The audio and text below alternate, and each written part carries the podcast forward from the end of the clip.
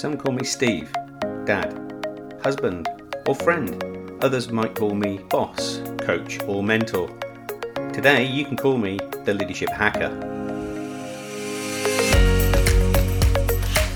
Thanks for listening in, I really appreciate it. My job as the Leadership Hacker is to hack into the minds, experiences, habits, and learning of great leaders, C suite executives, authors, and development experts so that I can assist you developing your understanding and awareness of leadership. I'm Steve Rush, and I'm your host today. I'm the author of Leadership Cake, I'm a transformation consultant and leadership coach, and can't wait to start sharing all things leadership with you. We have a self professed lifelong learner on the show today. Dr. Sandra Scheinbaum's work has been centered around education and innovation since the very beginning of her career. She's the author of Functional Medicine Coaching How to Be Part of a Movement That's Transforming Healthcare, as well as the founder and CEO of the Functional Medicine Coaching Academy. But before we get a chance to speak with Sandra, it's the Leadership Hacker News.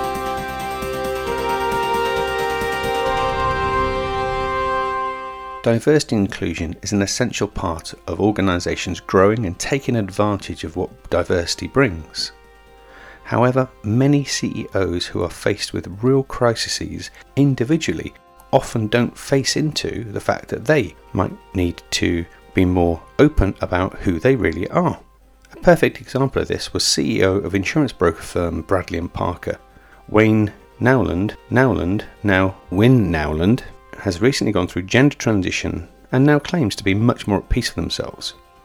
Nowland started working at the medium sized firm in Melville, New York in 1986 and held several senior positions before becoming CEO and chair in 2017, just a few months before her transition. During those years, Nowland buried herself in work to avoid dealing with her two personas. At work, she was Wayne, but inside and occasionally around a selected group of close friends, she was Win. Nowland told CNBC's Make It one of my friends said that my work was my mistress because it was the way for me to pour a lot of my frustration and resources into getting things done. So, from that standpoint, I guess it had some value. From Nowland's earliest memory, she knew she was different, but it took her a long time to label it, and it wasn't until a few weeks after her 56th birthday in 2017, and four months after being promoted to CEO, she had an epiphany, an awakening, and decided she couldn't hide her true self any longer. Nowland sent an email to her 70 person strong staff telling them that she had made a decision to transition her gender. The note she wrote started I plan to begin working as a Win starting this morning. Nowland also wrote emails to corporate clients and board members making it clear that she planned to continue to lead the firm in the way she had done so for 30 years. And the next time Nowland arrived at work, she was wearing a woman's pantsuit, pearls, and a pair of Tiffany earrings and full makeup. Her colleagues greeted her with open arms that day. She goes on to say, I did not fully come out until I came out at work. And Nowland, 59, now feels more at peace and more at ease with the work in her personal life and at home. She goes on to tell CNBC's Make It, What I realised was that unless you want to lead your life calculating every minute of the day, there's really no way to lead dual existences. Mentally you can, but outwardly communities are still too small. My advice to anybody is consistent. I think it's important to avail yourself to the professionals to get some help and to help guide you through what could be a really confusing time. But once you've come to the conclusion that's what you are and who you are, don't delay. So, whatever your diversity, whatever your challenge, or whatever your two personas may be, don't wait. And what a great lesson it is to us all to be true to ourselves, whatever we are, and to make sure that we are really thoughtful about the journeys that not only we're taking, but people around us may be taking unconsciously and unbeknown to ourselves. So, congratulations, Win, and congratulations on celebrating it publicly. That's been the Leadership Hacking News. Please get in touch with us if you have any stories or insights that you'd like our listeners to hear. On the show today is Dr. Sandra Scheinbaum. She is the founder and CEO of the Functional Medicine Coaching Academy, She's a clinical psychologist with over 35 years' experience and an expert in positive psychology and mind body medicine. She's also the author of the Functional Medicine Coaching, Stop Panic Attacks in 10 Easy Steps, and How to Give Clients the Skills to Stop Panic Attacks. Sandra, welcome to the show. Thank you. It is a pleasure to be here. Now, you have a really fascinating backstory that's that's caused you to pivot at almost retirement age. But before we get to that, perhaps you can give us a summary of how you've arrived at doing what you've done. Sure. Uh, well, uh, where I am now is not where I began. I always thought I would be a school teacher, and that's what I studied in college. I uh, was teaching uh, children with learning disabilities and other special needs. This was in the early 70s, and I became quite interested in the not only the stress that they were experiencing in their lives, but their parents as well. And I started leading groups for parents. They were like support groups and teaching them strategies for managing their children at home.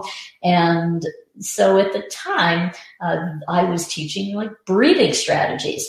And this was pretty radical and unheard of. This idea that by stopping and taking some breaths, you can calm yourself. It would increase your ability to learn more effectively.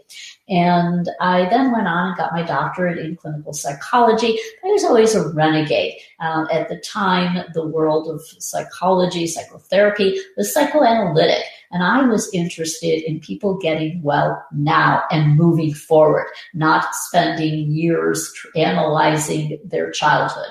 And so I was blending these mind body medicine techniques where you're using breathing, you're using muscle relaxation, use of imagery, and combining that with uh, having people really stop and reflect on what they're saying to themselves, that they're, their self-talk, this catastrophizing. And so that comes from the world of cognitive behavior therapy. And I blended that with something else that didn't have a name at the time, and that was positive psychology, which is where you look at what's right with the person and not what's wrong with them, and you look at their key strengths. So I've been putting all that together and found that not only were the people I was working with getting better, and these were people, I was a health psychologist, so these were people who had uh, chronic health issues or they had severe anxiety and this was something that I knew quite well. I had severe panic attacks when I was in my 20s. I also had a serious addiction to sugar where I would literally binge on bags of cookies and uh, all kinds of sugary snacks and uh, not realizing how unhealthy I was becoming. I was not obese, um, but I was particularly unhealthy with thyroid issues, for example, and also didn't realize that I had had years and years of antibiotics. And when I started studying functional medicine, and that was around uh, 2009, 2010. I was fascinating, fascinated with this idea that you could dig down to the root cause. You could develop a timeline for an individual and see, whoa, it was that history of all those antibiotics, or maybe there was something traumatic that happened in childhood. And uh, for me, that was losing my father when I was nine years old. So you combine all those things and then you see what were the triggers and what was the perpetuator of um, not feeling well was all the years that my diet was pretty out of whack. So as I started making changes in my diet, I started exercising, enjoying movement throughout the day. Uh, I was getting better as well. So when I was 65, um, yes, I decided I was not going to retire because I had a huge meaning and purpose in my life. I wanted to take all of these strategies that I knew worked so well and teach them to health coaches because health coaches are the ones who would be really the the key to helping people to create a wellness to live better lives. So I approached the Institute for Functional Medicine, that's IFM, where I had trained in functional medicine, and they were quite interested in partnering uh, and creating this school to train health coaches. So what we do now is we train health coaches in uh, all the things that I had practiced and the functional medicine principles that are taught through the Institute for Functional Medicine. Really fascinating. There's a couple of things there that really struck a chord with me. The, the whole philosophy that our body and our mind are so powerful and so intrinsically linked to our well-being. I think for most people, we still really take that for granted. I just wondered what your thoughts were. Oh, absolutely. So we don't realize that uh, if we, uh, let's say, uh, we're we're not feeling well, maybe we have a headache, uh, and if we tell ourselves that uh, this is the worst thing, I can't stand this, this pain is awful, uh, I'm always going to be suffering this way, then that's going to create a stress response. We're actually tightening those muscles as we think those thoughts. Um, but if we are telling ourselves, okay, well, if I just breathe, if I soften my forehead, if I imagine something cool on my forehead and the back of my neck, that you know, soon it'll feel better. And lo and behold, does. And so uh, if we are scaring ourselves uh, with something, if we are worried, uh, if we are telling ourselves it'll never get better, I'm always going to feel this way, or the world will always um, be this way, as we are all experiencing now, then that's going to lead to um, some of our changes in our health. Our guts and our brain are intimately connected. Think of those the like Siamese twins. They are always traveling together and inseparable. I guess that's what's been referred to as psychosomatic. It was, but uh, that term uh, tended to be used uh, by, for example, the psychiatric community in a pejorative way. Uh, they would tell people, oh, it's all in your mind. It's nothing. Well, it is something. Uh, your mind is uh, creating. It's not like you're making it up. Mm. People often think psychosomatic as well. Um, it's not real. This person is just making it up. It's all in their mind but it is in the mind and the body. Got it. That makes loads of sense. Now, I guess also the other thing that struck a chord when you were talking is this whole passion for teaching and education has really been a driving force for when people start to retire you've taken it another step forward and it's now become your your life and work now at the functional medicine coaching academy. Tell us a little bit about the epiphany that led to creating an organization at the age of 65 yes well uh, first and foremost i'm very very active and i like being around people much younger than i am. And i have this mission to uh, want to see a health coach in every medical office and to, for this to be the norm. And so um, I know that when people are uh, not sitting around in retirement and bored or losing interest, losing curiosity in the world, then that's when people tend to decline quite rapidly. Uh, for me, I saw my mother uh, succumb to Alzheimer's disease, and I want to stay vibrant. I want to be young at heart. And so when you have a strong mission and a purpose, that is what happens. At uh, our school, which is FMCA, Functional Medicine Coaching Academy, we have a significant number of students. These learners uh, love learning and they are stepping out of retirement. Uh, a lot of former school teachers, for example, some retired physicians, and they are studying with us and it's what's keeping them vibrant. They're so excited. Uh, they're not doing it to build a career as our, our younger students are. They're doing it because they love the content. They're using it personally or with their families and they're going out often volunteering or they're not uh, again building a career but they are uh, going out and serving and that is how they are getting paid and they're quite quite happy doing that and, and so that uh, for me is uh, just having this this strong, strong mission to teach. And so in a sense, I came back to my roots. I started wanting yeah. to be a teacher and now I'm a teacher again. That's amazing. I love it. So, what's the difference between a functional medicine doctor and a functional medicine coach? So, a functional medicine doctor is the medical expert. They went to medical school. Uh, they can diagnose a condition. They can draw up a treatment plan for that condition. A coach is the expert in behavior change. So, they are not the medical person or they are not the dietitian, uh, but they work on a team. They refer to those individuals and we need it all. And so what the coach does is listen. Their expertise is in listening with people and asking the right types of questions so that somebody will become inspired to change how they're living their life. Uh, they, the coach is asking questions like, do you want your health for? What brings you most joy? And then they help them set goals that are achievable and they're often very, very tiny ones and they celebrate with that person and they call they they also hold that individual accountable for so call me and let me know how it's going or we're going to talk about this again when we meet next week so this movement is growing and it is i'm really seeing that i'm going to fulfill my mission of seeing a coach in every office we have coaches who are increasingly getting hired by practices. Um, the uh, in, in, the UK, the National Health Service uh, is starting to hire coaches in the United States uh, through the payer system. Here we have uh, pathways for uh, coaches to bill directly. That's coming in the future. Uh, we're on that road right now, and there's right now though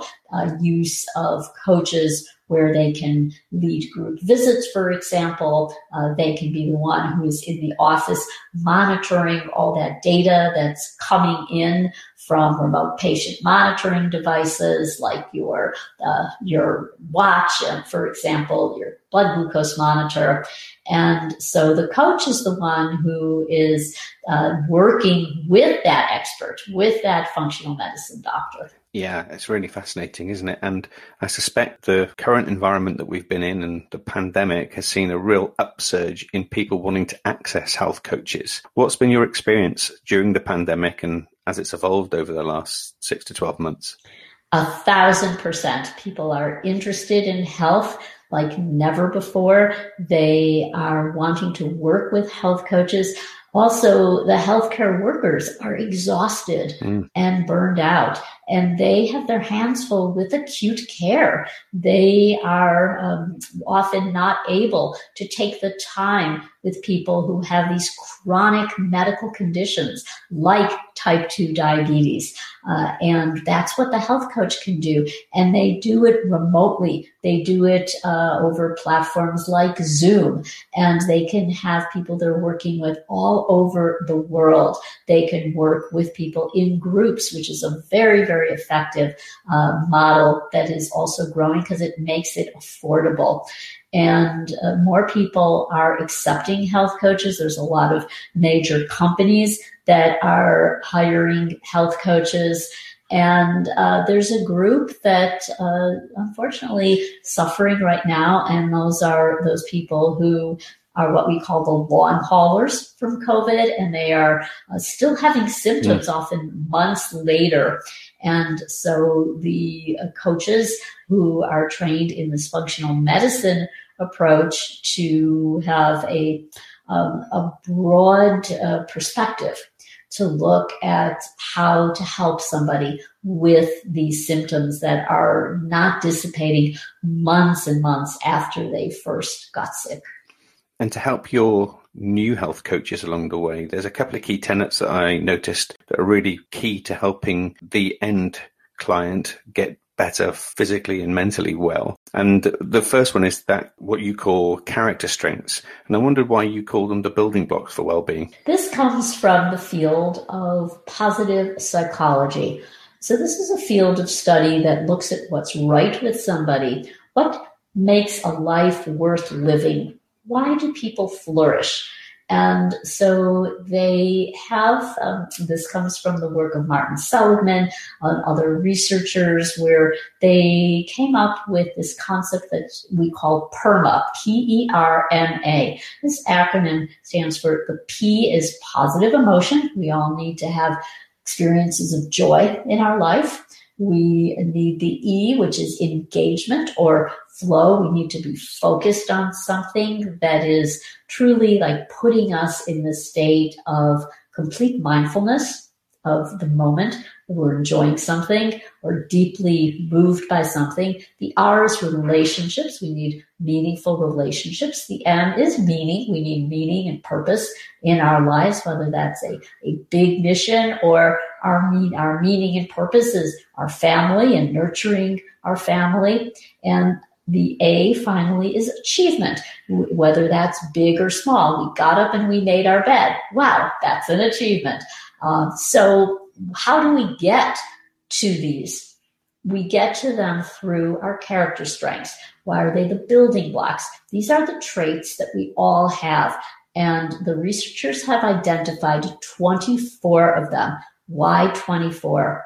Well, they took years and years and they went through all of the research literature, all of the teachings of philosophy, psychology, religions, various cultures around the world and found that no matter how old or how young you were, no matter where you lived in the world, uh, you, there were these 24 traits that kept coming up again and again. And those are what we call character strengths. So when somebody is asked, what are your strengths? So we tend to think of them as the ones that are skills, like, oh, I'm good at playing the piano. I'm good at playing sports. Yeah. Well, this is what you learn. These are skills. But how do you get good at playing the piano? Well, you need to have curiosity. Uh, you, you need to have a love of learning to get you to the piano. Well, how do you master that? Well, you need to keep practicing. And that's the strength of self regulation. Uh, and so we put all these together. Appreciation of beauty and excellence. You have to have uh, be able to say well that sound is lovely. This one is discordant and jarring. And so all of these character strengths of these 24 are what bring you to achieve great things to have uh, a life well lived and so some of these strengths are what we call in the cluster they're this wisdom strength like having that curiosity and love of learning, having perspective and good judgment. There are strengths that have to do with courage, like bravery, uh, for example, and strengths that have to do with what we call the humanity strengths, love and kindness, uh, teamwork, leadership, and appreciation of beauty, hope, gratitude, humor, spirituality. So self-regulation, prudence. Uh, so there are 24 if you're curious, uh, because we have what we call signature strengths. So of our 24, some come more naturally to us. Like for me, it is that appreciation of beauty. It's love of learning. It's curiosity. It's zest and creativity. And so you can go to the via dot viacharacter.org. It's a nonprofit at FMCA. We work very closely with them. Uh, their director teaches for us. It's called VIA, V-I-A. And you can go on their website. They have a, a free test, which is very well validated. And then you can get an idea of what your character strengths are. And we all have them and we just sometimes we use one or a few more than others and uh, strengths have been studied quite extensively mm, i love that whole principle of character strengths and as you were listing them off they're almost what you would look for ideally in a leader that you wanted to work with as well. They're all the things that you would want to engender that feeling of positivity and well-being, right? Oh, absolutely. And they come in clusters.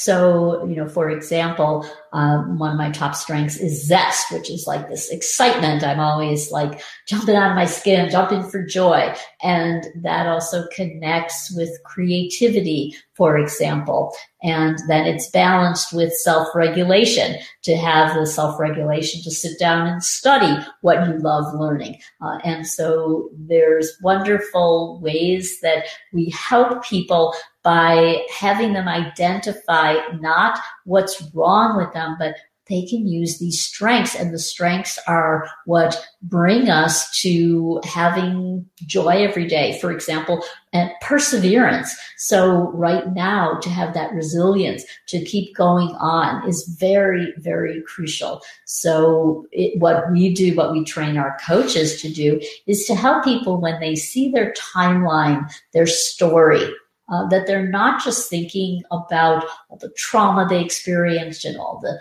for example, illnesses they may have had and suffered through and are perhaps still suffering, but the coach might point out their perseverance, that they didn't give up, they kept going. And so they would then ask that question, well, how can you do that today? Or what strength are you going to use today? Or you can have strengths talk with your family for example, uh, instead of asking your child, how did you, how was your day at school? What strength, you know, did you use? Or you set an intention at the beginning of the day. Today, I'm going to practice my strength. I'm going to build my strength of forgiveness. That's one of the key character strengths that incidentally is highly correlated with physical well-being. Mm. Forgiveness is yeah. so important. Yeah. So the skeptics might be listening to this who are suggesting, well, it's all very well having positive psychology, but what about dealing with the root cause of some of these problems that exist in maybe other genres of psychology? How would you square that argument off? So positive psychology is not happyology. It is not about just, oh, I have to be happy all the time. It's accepting of the full gamut of emotions. They're, they just are. And in the course of a day, lifetime, we experience all of them. And it is this acceptance that is really the root of positive psychology. So you have the acceptance, yes, this happened to me, or I experienced this and it was bad, it was traumatic. And how do I want to live right now? How do I, what do I want to focus on today? What do I want to be hopeful for about tomorrow? And so, yes, functional medicine is root cause medicine. It's where you dig down and say, okay, uh, this, these symptoms that I'm experiencing are connected, for example, if we look under the hood, to inflammation. What could be causing inflammation? Well, perhaps it's all of that gluten and sugar. Perhaps it is lack of sleep that I'm experiencing. Perhaps it is I am upsetting myself and I'm getting really aggravated about my work conditions. I'm very worried about my financing. All of those things would be root causes. And it's not just one. They usually come in a huge cluster. Now, where does the positive psychology come in? Well, you would say, okay, what can I do about this? How can perhaps taking some pauses and clearing this out as I exhale slowly and take a, a very deep belly breath.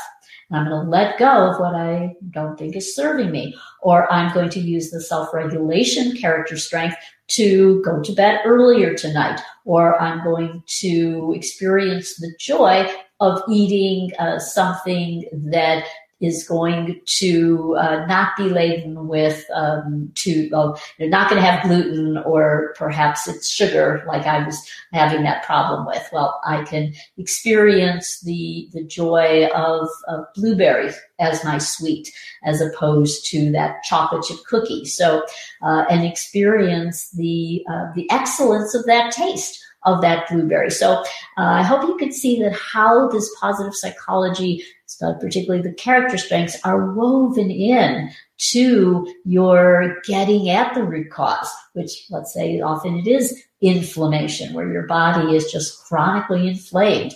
Uh, and so you're using your mind, you're using your body. So all of these strategies come together. And I think too often we get dogmatic about one technique versus the other, one way of eating versus another. And I've always been a big believer in an integrative approach because you put it all together and that is quite powerful. Yes, it definitely is. And I can also see the relationship between the character strengths as you were talking that through as well. And one of those character strengths, of course, is practice. And like any new skill or habit, that's going to take some time to rethink and reframe how you do things, right? Absolutely. So there is some people think, well, it's all just talent, for example. You want to learn something, we have to be good at it. But it is that practice over and over and over again. Why is that significant? What's really happening is you're creating new neural pathways in the brain. And so the more you do it, the more it becomes automatic. Think about the first time you got into a car when you were young. If you learned to drive, well, uh, you had to pay attention to every step in that process. You don't do that today. If you're a driver, it's automatic. And so that's how we learn. It's hard at first, but it gets easier. And uh, there's it, it's that quality when you're getting good at something. It's called grit. Angela Duckworth writes about this extensively in her book mm. Grit, and it is the let's take that example again of playing the piano. So it's not just going to the piano and sitting down one time. It's going to make you a master pianist. No, those people spend hours and hours and hours practicing. I know a lot of professional ballet dancers and their practice started when they were very young and it's hours and hours and hours at the bar practicing. Yeah, no substitute for hard work and practice, right? Right. So if I was interested in getting involved in this field, what would be your advice? So uh, the coaches are needed now more than ever and you do not need a background in healthcare. Some of the best coaches come from other walks of life. And so many people can study to become health coaches. Even if they never go out and work as a health coach, they can find that information uh, so valuable and, and most of our students who come to us um, are really you know, going out and working with others, but some are not. But they are all saying, I had a personal transformation by learning uh, functional medicine paired with positive psychology. So uh, you can study with us. We have people who are medical doctors uh, who are also studying to be coaches. We have people who are in um, the fields of nutrition, for example, and some of these folks are not changing careers. They are continuing what they're already doing, but they're using the coach approach. So one of the best things that happen when you learn to be a coach is your relationships are transformed with your family, your friends, your colleagues, and if you are a practitioner, with your patients, uh, because you are really listening to them. They feel heard, and that improves the quality of the relationship. We'll also make sure before we finish off today that we capture all of those things in our show notes so we can pass on any links and and tips for any of our listeners who are who are really interested in this. So at this part of the show, I also get to now flip the lens a little and and get a chance to hack into the years of leadership experience that you've gathered along your career and on your journey too. So the first thing I'm going to ask you, Sandra, is if you could share with our listeners all of the years of experience and distill that down into your top three leadership hacks, what would they be? Sure. So I think that it is the first is uh, to be that it's not about me, it's about the people I serve, whether that's uh, most particularly the people on my team, uh, to really see what do they need. And it's the power of this teamwork. So it's not about me, it's about them.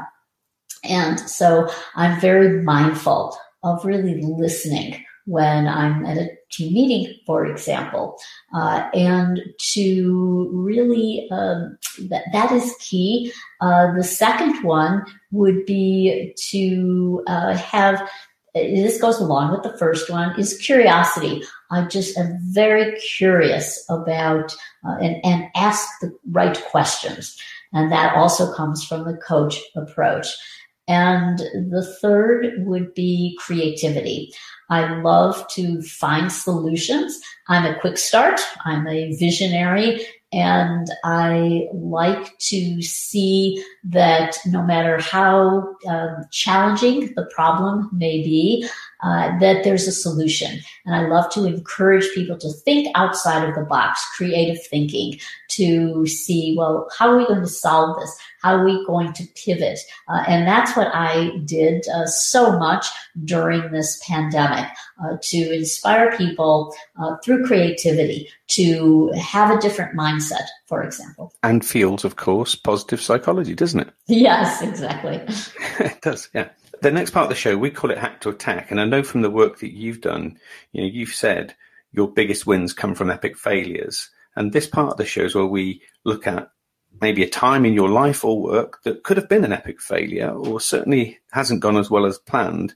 But as a result of the experience, you've used that as a learning in your life and work. So, what would be your hack to attack? Sure. So um, we can go back to my my roots, uh, and when I was in education in college, uh, we had to have a, a time when we were student teachers.